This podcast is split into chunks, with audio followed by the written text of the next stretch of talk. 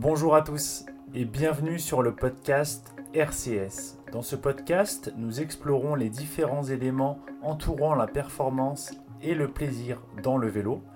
Nous recevons des spécialistes dans différents domaines et je livre mes conseils et expériences d'entraîneur et de cyclosportif. Bonne écoute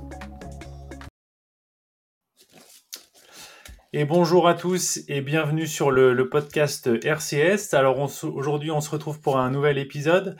Un nouvel épisode qui marque le, début et l'ouverture d'une nouvelle rubrique qui va être euh, euh, pour euh, les cyclosportives. On va aller à la rencontre de ceux qui font le monde cyclosportif, donc les, cyclistes, les organisateurs. On rencontrera aussi des, des marques qui sont nées euh, un petit peu grâce à, aux cyclosportives.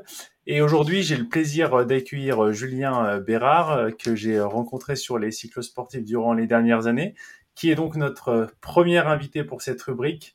Bonjour Julien. Salut Loïc.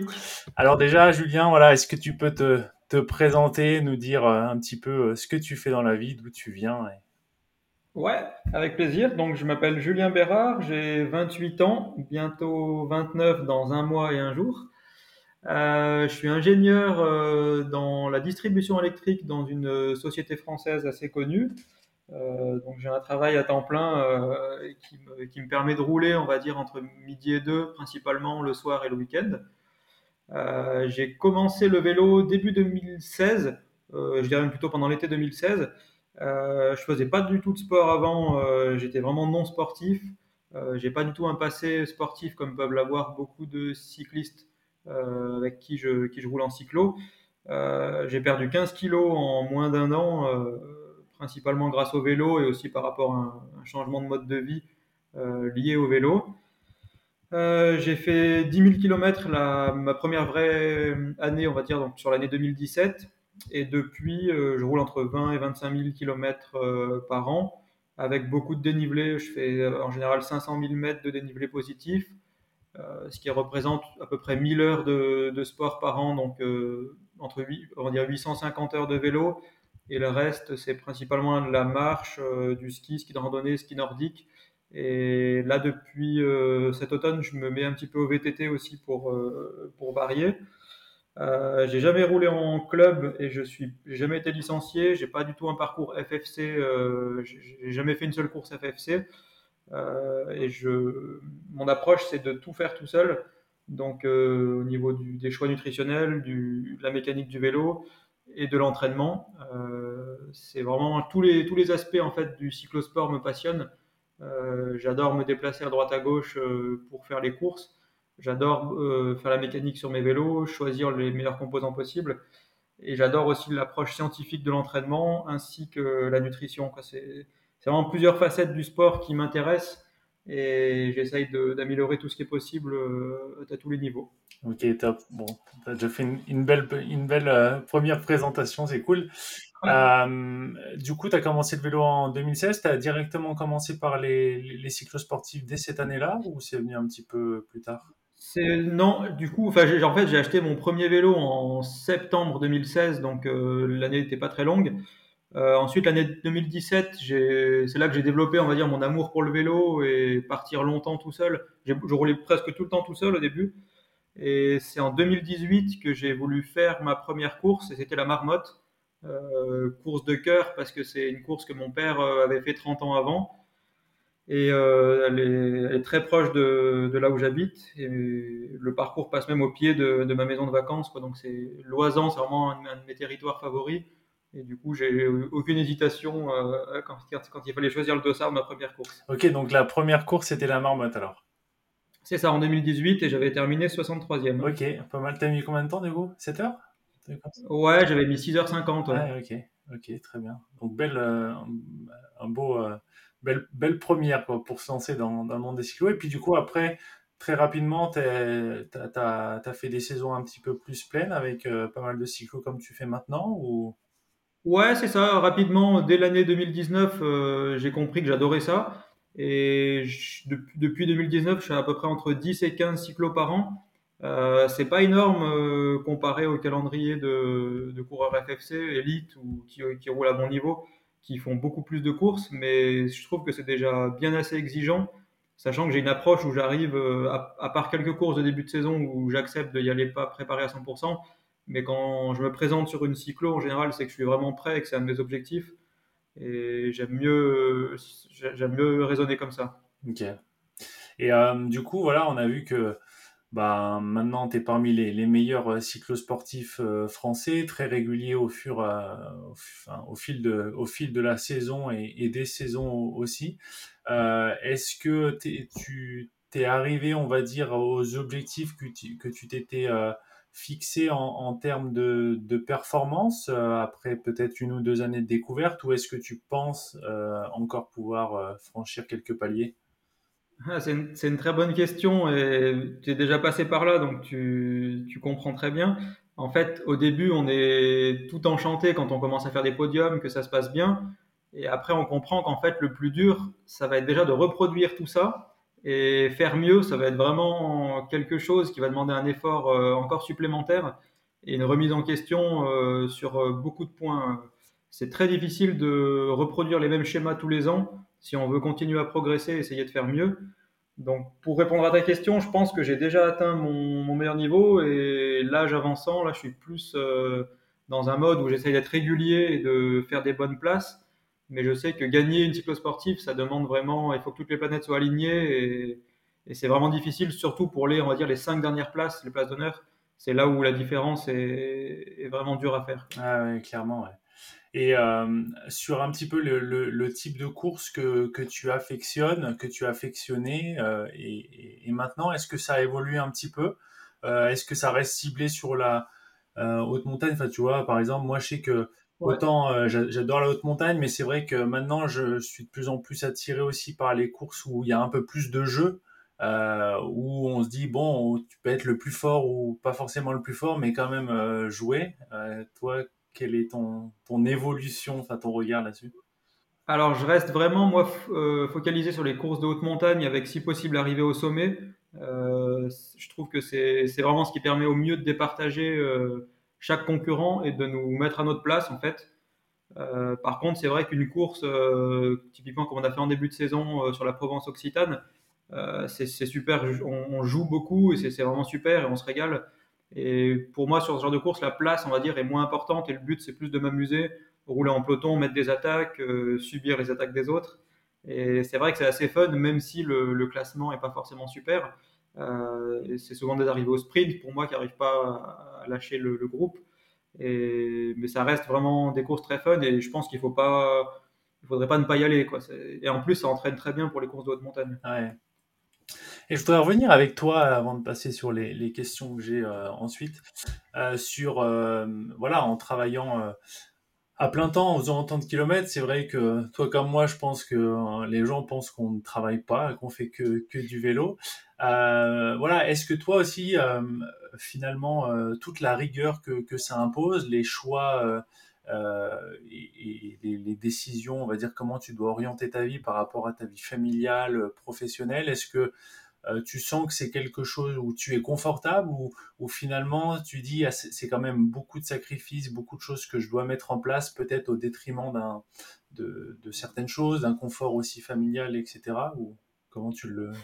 Oui, c'est sûr que c'est difficile et que ça prend du temps, mais plus les années passent et plus c'est facile.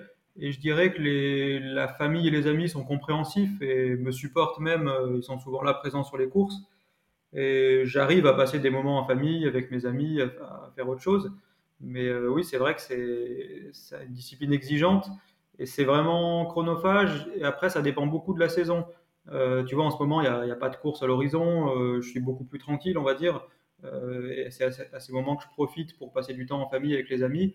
Par contre, c'est vrai qu'à partir du mois de février jusqu'au mois de juillet-août, euh, c'est là que je vais faire beaucoup plus de sacrifices, entre guillemets et que je vais refuser des invitations, que je vais, euh, mm. que je vais devoir me consacrer, on va dire, vraiment à mon sport. Mais euh, bon, ça reste à peu près six, six mois dans l'année. Ouais. Et euh, est-ce que tu, toi, tu identifies quelque chose qui est un élément moteur pour toi, justement, d'en faire, pas, pas, forcément des sacrifices, parce que les sacrifices, ça veut dire qu'on qu est frustré de quelque chose, mais de, de faire ça, il y, y, a quelque chose en toi qui te qui te motive, tu le, tu le sais ou c'est pas forcément. Ouais, c'est vraiment difficile à expliquer. C'est vrai que des fois, j'ai même du mal à expliquer pourquoi je fais tout ça. Il y a une certaine routine quand même qui s'installe aussi au fil des années et au fil de la saison. quand on a l'habitude de rouler tous les jours, euh, c'est pas comme certains sportifs occasionnels qui vont se reposer la question est-ce que j'y vais, est-ce que j'y vais pas? Euh, nous, on finit par ne, pas réfléchir et on, va rouler quelles que soient les conditions. Euh, même s'il y a des jours où on a un petit peu moins envie, on va quand même y aller par automatisme. Mais oui, ça demande beaucoup de motivation, c'est sûr. Et, après, ce qui motive beaucoup, c'est quand, on fait les premières cycles de la saison et qu'on voit que bah, dès le premier col, on n'est pas essoufflé, qu'on est dans le groupe de tête, que, ça se passe bien, qu'on a encore un peu de réserve. Et bah là, on se dit, bah voilà, tout, le travail que j'ai fait pendant cet hiver, toutes ces heures de renforcement, de, kiné, tout, ce qu'on a fait pendant l'hiver, et ben, on, voit que ça paye et qu'on a bah, potentiellement 4 mois d'avance sur ceux qui ne sont pas beaucoup entraînés mmh. et qu'on a encore une marge de progression avant les, les belles cyclos de l'été. Et moi, c'est un petit peu ce qui me motive. Quoi. Ok. Et euh, du coup, une question par rapport à ça, est-ce que tu ferais maintenant de, encore des, des cyclos sans, euh, sans jouer la gagne? Oui, j'en ai fait une d'ailleurs euh, en Italie qui s'appelle la Grand Fondo Gallonero, qui est dans la région du Chianti, donc en Toscane. J'ai fait ça au mois de septembre et c'était super. On, s'est arrêté, il y avait des ravitaux avec du, vin, qu'on pouvait goûter des, vins locaux du Chianti, il y avait vraiment des super ravitaux. Et on s'est arrêté cinq fois, mais on faisait un petit peu la course entre les ravitaux. Et par contre, cette année-là, ce n'était pas chronométré, alors que les années d'avant, ça l'était. Et au final, on arrive à 32 ou 33 de moyenne. J'ai passé un super moment euh, avec des Italiens.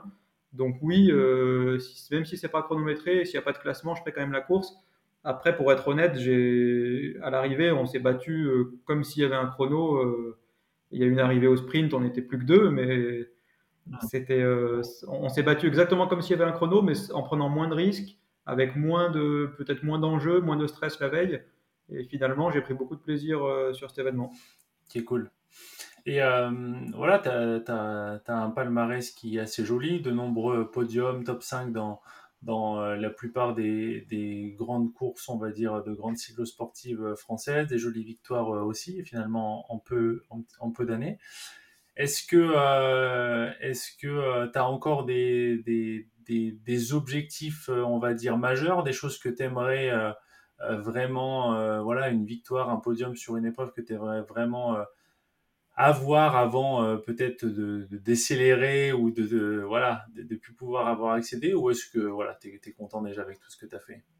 Ouais, ce qui me ferait plaisir, c'est ce que tu as fait cette année, c'est de gagner la marmotte. mais bon, d'un côté, euh, les rêves, c'est bien qu'ils soient accessibles et celui-ci, je suis pas sûr qu'il le soit. Euh, donc, je me mets pas trop la pression, mais c'est vraiment quelque chose que j'aimerais faire un jour. Euh, je pense que j'ai le, j'ai le profil qui me permet de faire des, des très bonnes places sur ces épreuves. après, ça dépend beaucoup des concurrents en fait mm. qui sont inscrits chaque année. potentiellement, il peut y avoir une même course ailleurs dans, sur le calendrier. Et il y aura quelques leaders en moins et là, c'est jouable. Mais c'est sûr que si tu es là avec un Stéphane Kirchmeier, un Mathias Gaffuri et, d'autres cyclosportifs euh, vraiment énervés, c'est je sais que c'est compliqué. Dans ce cas-là, je vise plus un podium ou, un top 5. Tu fait, hein, avais fait troisième, hein deux ou troisième Ouais, j'avais fait troisième et quatrième déjà, ouais. Et trois, quand j'avais fait troisième, en fait, j'étais, j'étais arrivé deuxième à une minute du, du troisième, mais bon, il était parti plus tard, donc tu sais que le jeu des, ah des chronos, j'ai finalement été classé troisième je crois que j'étais à une minute, euh, une minute et quelques du, de Michael Minaert, donc qui avait gagné cette année. Et du coup, je m'étais dit, bah voilà, et en gros, euh, il n'y a qu'une minute à gagner l'année prochaine euh, et je gagne. Sauf qu'en fait, c'est pas du tout comme ça. Et l'année d'après, j'avais fait peut-être 7 ou 8e, et en fait, j'avais craqué au pied de l'Alpe. Ça s'était pas du tout passé pareil. Donc, quand on fait des cyclos, je pense que c'est bien d'être exigeant envers soi-même, envers son entraînement, et d'essayer d'avoir le meilleur résultat possible mais moralement, c'est quand même bien de pas non plus trop se charger euh, si jamais ça, se passe, ça, ça, ne se passe pas comme prévu, ou si ben, on fait septième au lieu de qu'on pensait gagner ou qu'on pensait faire un podium. Il euh, n'y a pas mort d'homme. Après, quand c'est comme ça, je me focalise sur ma propre performance. Je me dis bon, est-ce que qu'est-ce qui s'est passé? Pourquoi j'ai moins bien marché que l'année dernière? Euh, Est-ce que je pourrais améliorer mon entraînement l'année prochaine? J'ai plus une approche où je me dis bon, ben, de toute façon, c'est fait. maintenant, je réfléchis à ce qui est possible d'améliorer ou, les points où j'aurais pu me rater. Mm. Et du coup, ça, ça reste euh, toujours une très bonne expérience. Ouais, ouais, et puis c'est aussi juste de dissocier la performance du résultat, parce que c'est vrai que c'est euh, dans ces compétitions, comme tu dis, ça peut être vraiment euh, tout d'un coup à une minute, juste une minute devant toi, une fois tu n'as qu'un gars, et puis l'année d'après tu en as trois, donc c'est sûr. Voilà. Et, et, pour compléter, tu vois, j'ai l'année dernière, donc j'avais fait quatrième sur la marmotte et l'étape du Tour, là où tu étais là aussi, tu avais fait deuxième aux deux et j'étais plus euh, content de ma performance que cette année, par exemple, quand j'ai gagné l'Ariégeoise ou la Pyrénéenne, parce qu'en fait, il n'y avait pas du tout le même plateau. Mm. Et j'étais, Justine, du coup, ma, femme était un peu interloquée de voir que finalement, j'étais pas spécialement heureux d'avoir gagné ces courses. Parce que tout de suite, j'ai dit, ouais, mais il n'y avait pas tous les leaders, donc euh, ça compte pas. Et en fait, j'ai pas du tout sauté de joie où je me suis dit, bah, sans, vraiment sans vouloir dénigrer mes adversaires du jour, euh, c'est vraiment pas le propos, mais euh, j'étais limite déçu de d'avoir gagné alors que finalement il n'y a peut-être pas assez de concurrence. Oui, c'est la confrontation qui fait qu'aussi euh, le, le, Ouais, c'est ça. C'est ça. Je, préfère faire quatrième sur une étape du tour où globalement tout le monde est là, plutôt que gagner une petite course à droite à gauche. ça reste ça reste bien, mais c'est pas c'est pas ce que je recherche quoi. Ok.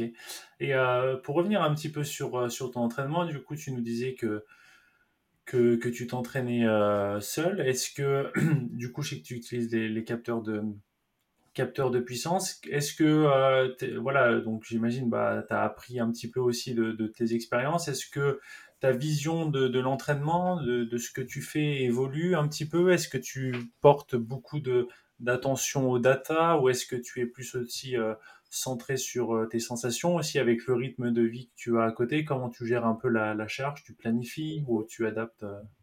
Alors, ouais, donc j'ai des, capteurs de puissance. Je planifie tout sur Training Peaks depuis deux ans maintenant, qui est un super outil qui me permet de, vraiment placer mes entraînements à l'avance, essayer. C'est aussi ce qui me permet de m'arranger avec le travail, on va dire. si je vois qu'un jour où j'ai plus de temps, je vais essayer de mettre un entraînement plus difficile. Euh, il y a des jours où je vais avoir des journées chargées au travail. Au mieux, je ferai une petite récup où je pourrais rouler une heure. Euh, donc ça me permet vraiment de m'organiser et, aussi de, reporter des entraînements, voir ce qu'on marchait.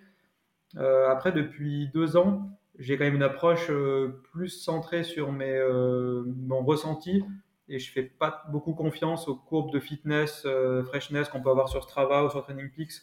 tout ce qui est charge, je, le regarde hein, régulièrement, voire tous les jours, mais c'est pas ce qui va me, dire qu'il faut que je m'entraîne plus fort ou moins fort. Euh, c'est vraiment, euh, ça reste des bons outils, mais à mon avis, euh, je, pense que c'est mieux de vraiment écouter son ressenti et apprendre chaque année à améliorer la qualité de sa propre écoute justement pour se connaître au mieux, savoir si c'est le moment de, c'est fréquent que je prévois par exemple un entraînement difficile deux semaines avant, le jour J, je vois bien que je, sais très bien que j'y arriverai pas donc je fais quelque chose de plus cool, je reporte d'un jour ou deux. Et euh, en, permanence, je, suis obligé d'adapter. Après, j'ai été assez malade euh, en fin de saison dernière. Euh, on pourrait dire communément que j'ai serré le moteur. J'ai beaucoup trop roulé. J'étais la marmotte Pyrénées, donc j'ai fait deuxième derrière toi. j'étais malade, j'avais des antibiotiques et c'était un effort qui était vraiment important et j'avais j'avais fini vraiment très très mal. Euh, et j'ai mis presque trois mois à m'en remettre. En fait, j'avais euh, une forte baisse des globules blancs, donc j'ai eu plein d'infections euh, consécutives. j'avais limite du diabète, pas du tout une réponse correcte à l'insuline. C'était vraiment pas une super période, impossible de faire d'intensité. Quoi. Je pouvais juste marcher ou, faire du vélo vraiment à faible intensité. Donc ça a été une bonne leçon qui m'a bien calmé. Et cette année, j'ai réduit un peu le volume, réduit un peu la charge et ça s'est beaucoup mieux passé. Donc je suis bien suivi par, euh, par des médecins, mais euh, c'est pas, c'est quand on s'entraîne seul, on a vite fait aussi de, de dériver et personne n'est là pour nous dire euh, bah, calme, mm. ça va pas. Et en fait, c'est le, le schéma est très classique. Hein. On, est fatigué en fin de saison, les performances baissent. Et bah, qu'est-ce qu'on fait puisque les performances baissent? Bah, On va s'entraîner plus ou plus fort. Et même en étant parfaitement au courant de, ce qui peut se passer, euh, je suis tombé dans le piège, à mon avis. Et donc, ça m'a vraiment servi de leçon euh, Alors que pour le coup, ma, courbe de, stress sur euh, Training Peaks ou, Strava ah, ne, mettait, ne, mettait, rien, rien en valeur, euh, tout était OK. Et justement, tu utilises un peu des, des marqueurs aussi euh, subjectifs sur toi, une notation, je sais pas, de ta motivation, de la fatigue, du stress, ou même aussi est-ce que tu utilises capteur HRV, etc. Ou c'est vraiment, tu, c'est vraiment, on va dire, quotidiennement juste basé sur ton, ton film? Ouais, c'est vraiment plus au ressenti. J'utilise même plus de ceinture cardio, euh, que le capteur de puissance, les sensations et le, sommeil que, que, je mesure euh, tout simplement comme, comme si en chronométrie 7 heures de sommeil. Euh, j'essaie de dormir le plus possible et, et, je vois que si je suis fatigué, en fait, j'ai du mal à dormir, je dors moins. Quand la qualité du sommeil est impactée, en général, c'est qu'il est temps de, faire une pause. Et quand, quand, je vois que je suis pas capable d'accélérer, que, que la, puissance est, est, rapidement limitée, que je vais souffler, euh, je sais que c'est le moment de, lever un peu le pied aussi. Ok, très bien. Euh, une, autre, une autre petite question, euh, c'était par rapport au regard que tu as sur l'évolution de la, discipline, en tout cas de la, pratique du, du cyclosport. C'est vrai que là, ces, dernières années, ça évolue beaucoup. On voit qu'il y a de plus en plus de, de densité et aussi d'intérêt, ou en tout cas de, je dirais aussi de, prise en considération finalement aussi du niveau qu'il y a devant. C'est vrai que moi, tu vois, j'ai commencé les cyclos euh, en 2013-2014. Euh, on était un peu pris pour des pour des charlots très clairement. Et, maintenant, euh, finalement, les gars, quand ils quand ils courent avec nous, qu'ils voient un peu finalement ce qu'on est capable de faire, on va dire que ça remet un petit peu les, les pendules à l'heure. donc il y a plus voilà d'intérêt. Euh, c'est plus, euh, on va dire, pris en, considération et aussi plus d'épreuves qui se développent, notamment avec des, organisations qui sont de plus en plus professionnelles, où on voit vraiment euh, voilà, une structuration de, ces organisations. Quel est un petit peu ton, ton regard et sur ce développement-là et aussi sur l'état d'esprit qui règne maintenant sur les cyclosportifs où il commence d'y avoir de plus en plus d'enjeux ou en tout cas plus en plus d'ego? Moi, je trouve ça, je trouve ça génial. Hein, franchement, je, participe activement à, ça, on va dire à, à ma mesure. Mais euh, j'ai toujours été passionné de, de, Formule 1. Et alors, ce que j'adore, c'est qu'en fait, avec nos moyens, on arrive à, on peut tout optimiser aussi euh, comme ils font en Formule 1 pour euh, arriver, on va dire, euh, au mieux le jour J. c'est juste une analogie. Mais oui, c'est vrai que de, on, on a l'habitude de courir avec des coureurs élites qui, sont connus. Et les premières fois, j'ai été surpris de voir qu'en fait, on. Alors, c'est pas le même genre de format d'épreuve, mais on est largement au même niveau, voire même meilleur en, haute montagne que beaucoup de cyclosportifs élites. Et on arrive, à, on arrive à les concurrencer. Alors après, c'est sûr que là, c'est eux qui viennent en général sur notre terrain de jeu. Je pense que si c'est un coureur de cyclo qui va sur leur terrain de jeu, au mieux, il accrochera les wagons jusqu'à l'arrivée.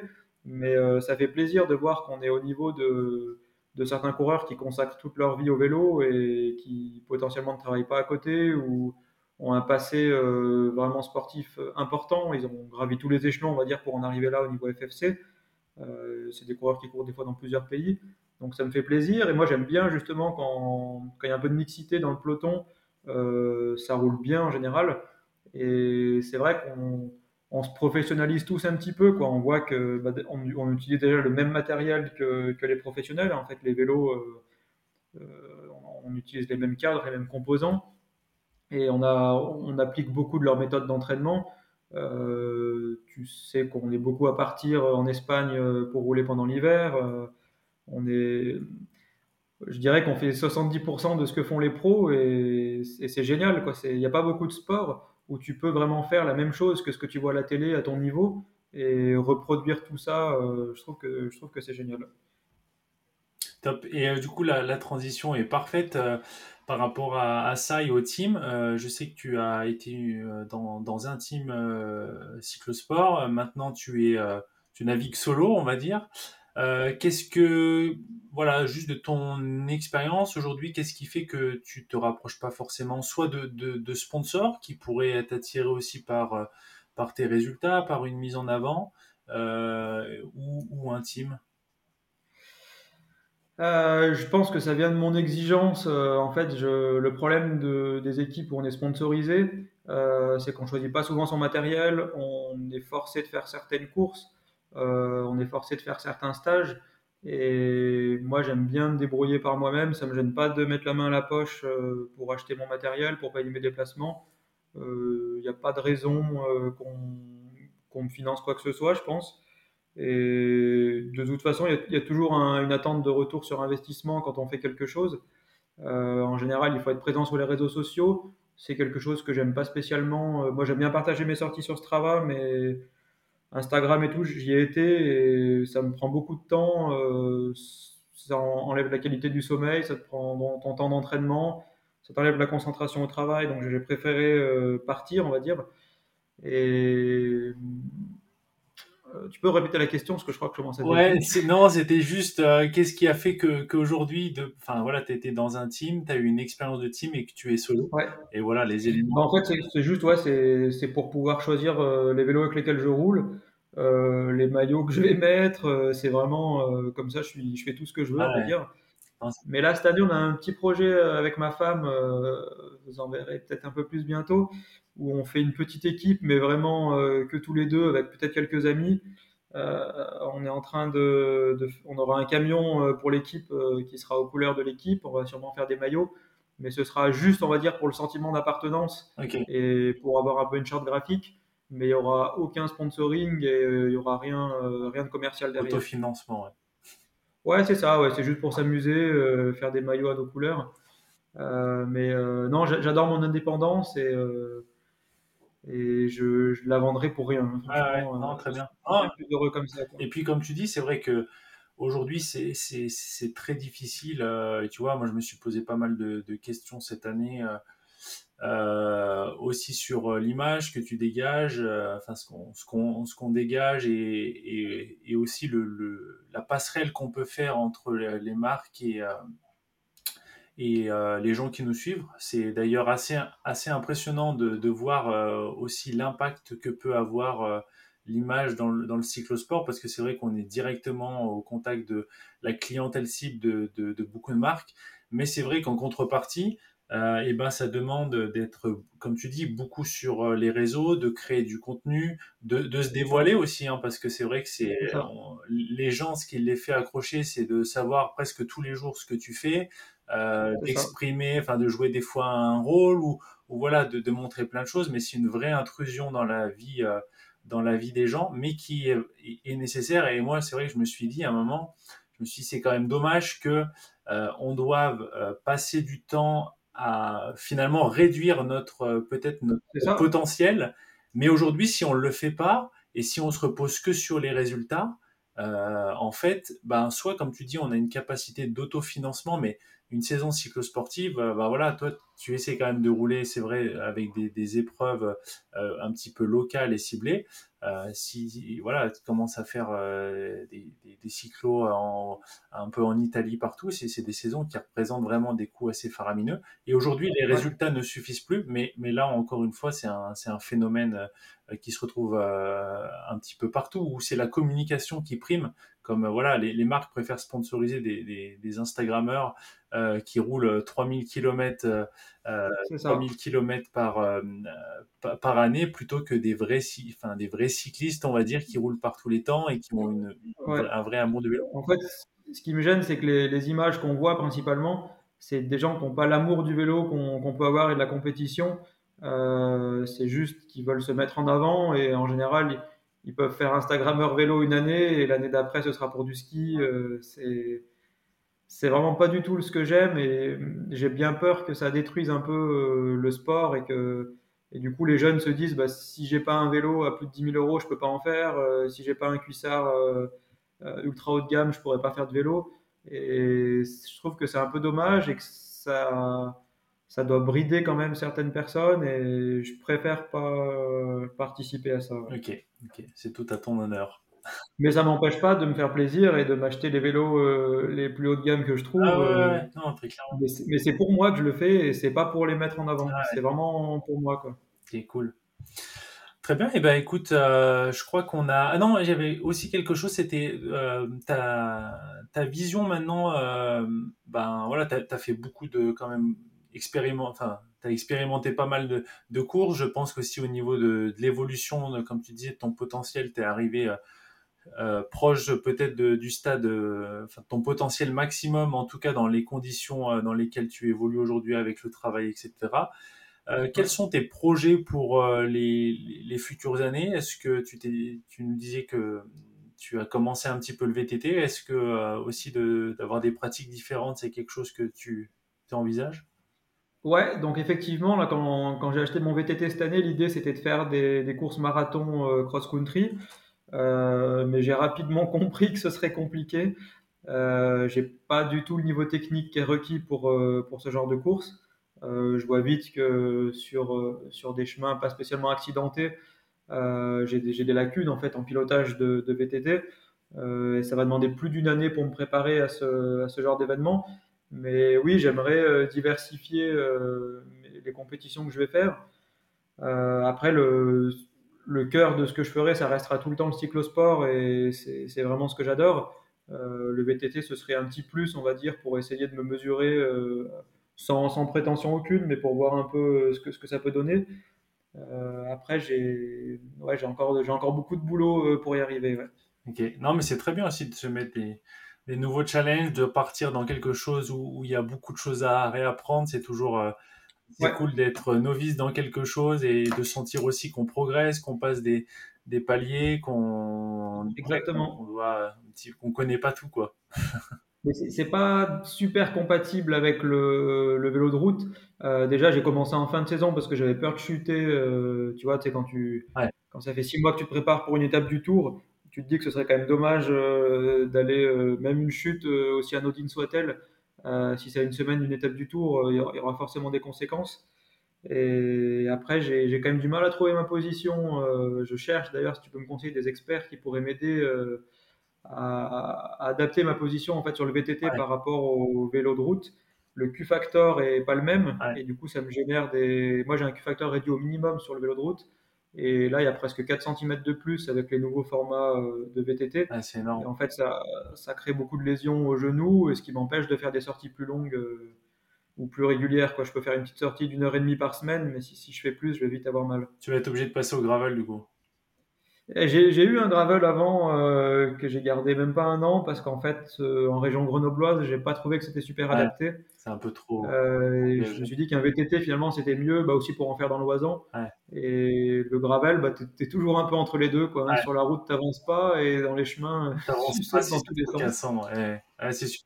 sûr. que le gravel, ça demande quand même d'avoir un terrain de jeu qui s'y prête vraiment. C'est clair pour les montagnes, après, c'est, ça devient vite très rocailleux, très tapant, et puis finalement, il n'y a même pas trop de plaisir. Euh, ouais, exactement, ouais. C'est vrai que c'est, c'est, c'est beaucoup dépendant, effectivement, du, du lieu de, ouais. de, de, vie, quoi. Super. Eh ben, écoute, je suis très content d'avoir euh, pu lancer cette nouvelle rubrique avec toi. Ça m'a, ça m'a fait plaisir, tout autant que ouais, bah super. Euh, prendre du plaisir comme on a pris sur le, le vélo l'année prochaine. Et euh, ouais.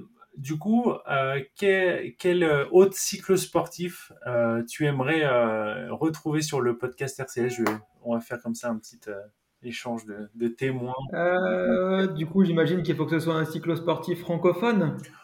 Oh, oui, oui, majoritairement, ouais. Francophone quand même, c'est mieux. Ouais, je peux, je peux en citer deux euh, que j'ai rencontrés dans les Pyrénées. Euh, il y a Sébastien Pillon et Nicolas Capdepuis, okay. euh, qui sont deux cyclosportifs super engagés. Nicolas Capdepuis était anciennement pro dans une équipe française.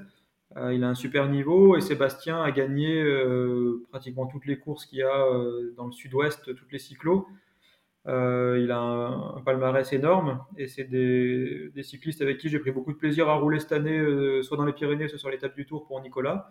Donc, s'il y en a un des deux qui, eh ben, qui veut participer au podcast, euh, c'est une bonne idée. Très bien, j'enverrai les, les, deux invitations alors à, aux, aux, deux. Voilà, et ben super. Voilà, donc pour ceux qui veulent te suivre un petit peu et, et t'encourager dans les différentes courses l'année prochaine, ça se passe sur Strava. Sur Strava seulement, ouais. Tout simplement, en tapant euh, Julien Bérard et vous verrez euh, qu'il empile de la bande dans, dans, dans la cité grenobloise, enfin, surtout dans les alentours, plus dans les, dans les alentours. et le Vercors plutôt que dans Grenoble. Merci beaucoup, euh, Julien. Ouais, super. Eh ben, merci à toi, Loïc. À une, prochaine. Et puis, nous, sur le podcast, on se retrouve euh, très prochainement avec un, un nouvel épisode avec un spécialiste et on parlera nutrition cette fois. Et bien ah, sûr. Ça va m'intéresser. Ah, voilà, bon, tu sais. bien. Allez, à bientôt. Merci, ciao Loïc.